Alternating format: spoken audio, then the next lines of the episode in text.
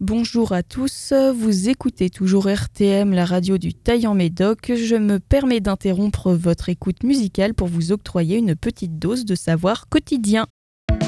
No God! No God, please no! Le saviez-vous, une émission de Calypso. No! No! No! Bienvenue dans Le Saviez-vous, la mini-émission qui balaie au placard les idées reçues courantes ou non de votre vie quotidienne. Les moustiques sont attirés par la lumière, la crème solaire empêche de bronzer, il ne faut pas se baigner juste après avoir mangé, ou encore boire de l'eau fait baisser le taux d'alcool dans le corps.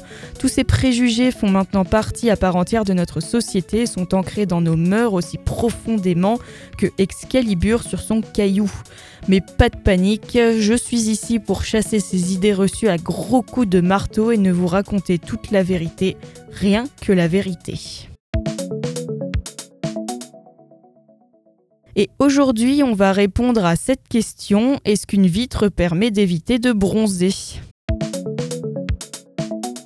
Selon la revue Science et Avenir, la réponse est clairement non. Cet hiver, si vous voulez profiter tranquillement des rayons du soleil sur votre véranda, sachez que vous ne vous retrouverez malheureusement pas avec un bronzage digne d'un été à Tahiti, qui plus est en hiver, période à laquelle les rayons du soleil sont moins puissants qu'en été. Mais attention, bien que le vert bloque une partie des rayons ultraviolets, il laisse filtrer un des plus dangereux, j'ai nommé les UVA. Adieu à leur bronzage digne des plus belles vacances au soleil et bonjour coup de soleil douloureux. Telle une bonne pièce de viande sur une poêle bien chaude, vous finirez par trop cuire et attraper ce qu'on appelle communément un coup de soleil.